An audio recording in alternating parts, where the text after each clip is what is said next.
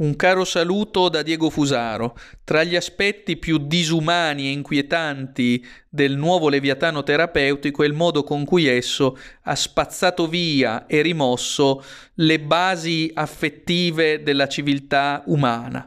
Niente più abbracci, niente più baci, nemmeno più le strette di mano. È una sorta di riorganizzazione disumanizzante della società che diventa società del distanziamento sociale e dei dispositivi tecnologici, in cui l'altro è sempre solo un virus da eh, tenere a distanza e rispetto al quale immunizzarsi. Non più dunque un socius mediante il quale creare una relazione formativa della società, in fondo potremmo dire con Martin Buber non c'è l'io senza il tu, ebbene il nuovo regime terapeutico ha dissolto la relazione fra io e tu e ha prodotto un sistema dell'atomistica di solitudini astrattamente connesse via internet col mondo intero e concretamente isolate nella propria solitudine domestica.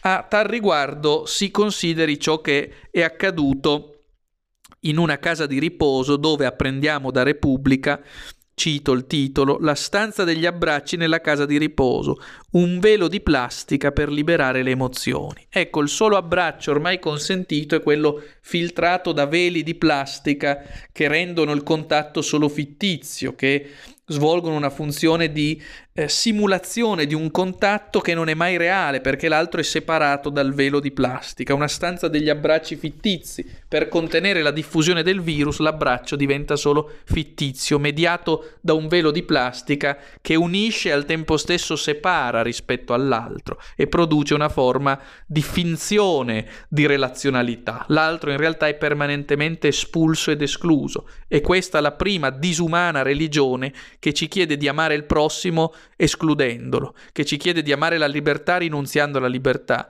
che ci chiede di essere responsabili rinunziando a tutte le basi della nostra civiltà.